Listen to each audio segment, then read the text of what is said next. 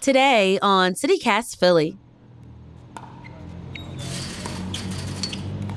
I'm at Seger Park at 11th and Lombard Streets, learning about pickleball. It's sort of like a fusion of ping pong, tennis, and badminton, and it's the fastest growing sport in America, according to the Sports and Fitness Industry Association. Here in the city, there's more than a dozen public and private courts you can play at. I'm speaking with Andrew Freedman, an instructor and ambassador for USA Pickleball, about why this sport is growing and how to get started playing. It's Wednesday, August 30th. I'm Trenae Nuri, and here's what Philly's talking about.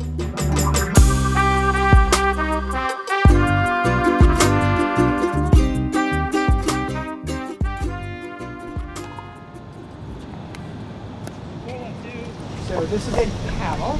Uh, paddle is not a racket. The racket has strings, and this is a pickleball. Uh, it's like a wiffle ball. You can feel that. Uh, it's very light and uh, it's easy to uh, easy to hit. When I came to the court, I noticed that the four players at the court are playing. It's half of a tennis court, right? Correct. Okay, but it looks like tennis. It looks like ping pong. What is pickleball? Pickleball is sort of a mashup between tennis, ping pong, badminton. It's a 55 year old sport that was started in Bainbridge Island, Washington. Uh, when the families were looking to entertain their kids for uh, the summer, they were bored, and they took various components from each of the sports and, and mashed them all up and formed this game that we now know as pickleball. It's same size as a volleyball court. It's 44 feet long by 20 feet wide, and it's not mini tennis. Pickleball is a, a net game where you, try to get to the kitchen or non-volley zone, uh, up a seven-foot section in front of the net, that you try to keep your opponents back. So Andrew, how did you get into the sport? Well, I played squash for 27 years, and one night I was watching the NBC Nightly News, and a story came on the fastest growing sport in the United States, and it's called pickleball.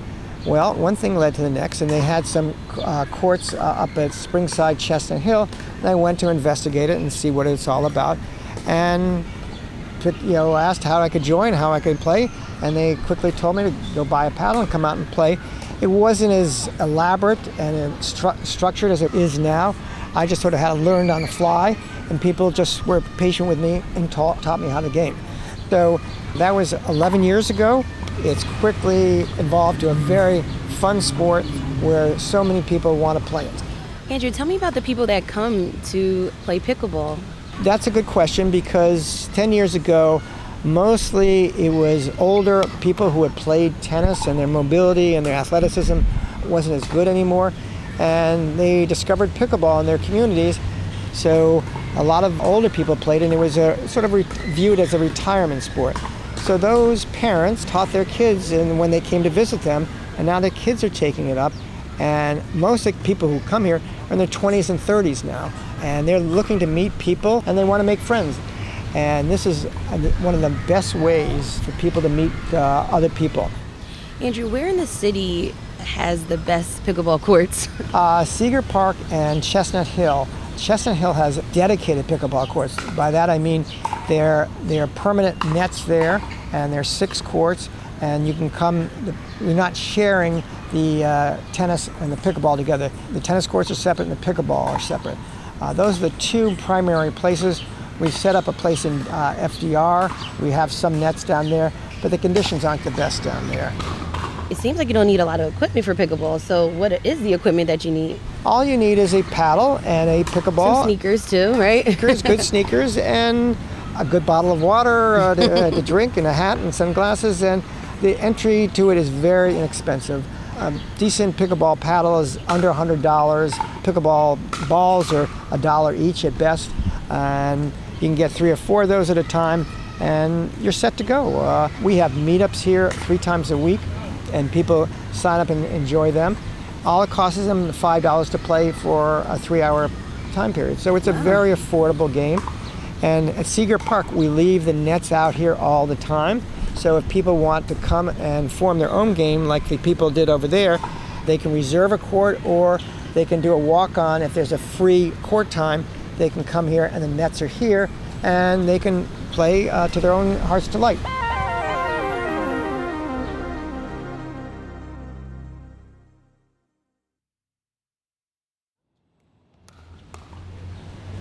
And I tell everybody, be patient. Uh, you'll catch on in a very short time. That's one of the appeals of pickleball.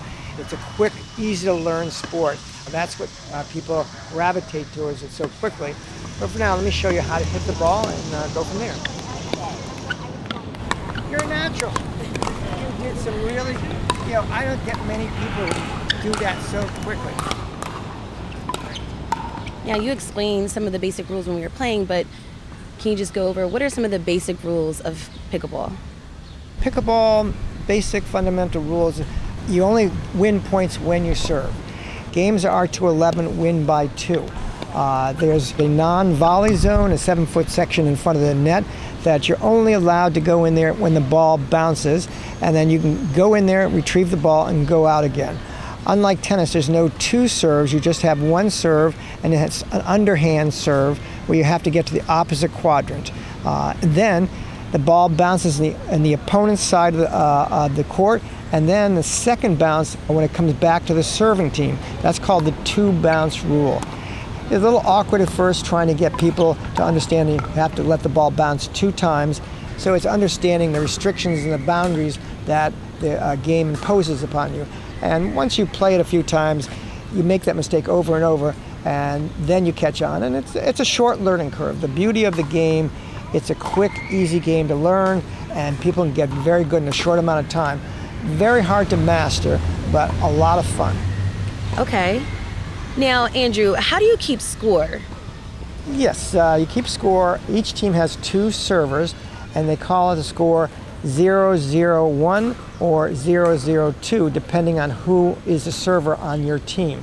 Then you can do it consecutively. You win a point, it's a 101, 201, 301. And then you lose the rally, it goes to your partner uh, your, on, the, on your team, and they go 302, 402, and then it's side out. The other team gets a serve, and they begin serving, and then it's 041, 141, 241, etc., until they go back and forth until each member of the team gets a chance to serve. Okay, I get it. So I also noticed that when we came to the court, there's a game being played and they're playing doubles. Is that always the case with pickleball? 99% of the time it's played doubles. There are people who like to play singles, but you're usually pretty young and athletic to do that, but most of it is doubles. So, like you were saying, pickleball is becoming popular, but there have been some neighbors in Chestnut Hill who've complained about noise levels at some of the courts in their neighborhoods. Andrew, how do you respond to those complaints? It's a valid complaint, and in Chestnut Hill, they made a crucial mistake of, of not putting the pickleball courts further away from the residential area. If they had done that, they wouldn't have had the same issue. They would have been uh, far enough away. The way they are now, without exaggeration, the distance between where the pickleball courts and the residences were maybe 20 or 30 feet at the most. So they were very close by, and there were six courts there, and they were being played from 8 a.m. to uh, 8 p.m. And it's with that many courts that often, there was constant noise, and they had a justifiable complaint about that. So I think any community, uh, parks and rec, who are thinking about putting pickleball courts in a, a park area, they are very mindful that they're not going to put them in a residential area where they, they would annoy their residents in that area. So that's, that's a factor, and it's a legitimate factor. Now, if anyone's curious and they want to just get involved with pickleball, how should they go about it? Well, that's a good question. Uh, they should either get a lesson, which we provide if they want to go through our Seger Park meetup. I have a couple people besides myself that give lessons. Some other places do clinics. We don't do that so much, but it could be arranged if necessary. But typically, take a lesson or two, get the fundamentals of the game, learn it, and then uh, come out as you saw in the short amount of time we played. It's a quick, easy game to learn, and within an hour or so, with some basic fundamentals, you're able to join in, in a group and start playing. All right, that's Andrew Freedman, instructor and ambassador for USA Pickleball. Thank you so much for teaching me this game. Love it. Anytime if you want to come back and uh, take another lesson, I'm happy to give it to you at no charge. Oh, thank you.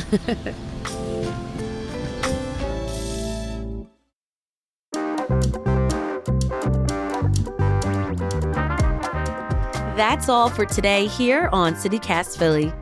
If you enjoyed this episode about pickleball, tell a friend, rate the show, leave us a review, and hit that subscribe button. Be sure to sign up for our morning newsletter, Hey Philly, to learn more about what else Philly's talking about. We'll be back tomorrow morning with more news from around the city. Bye.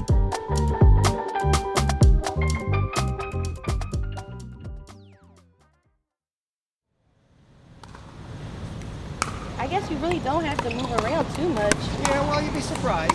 Look at this. Okay, now I'm moving.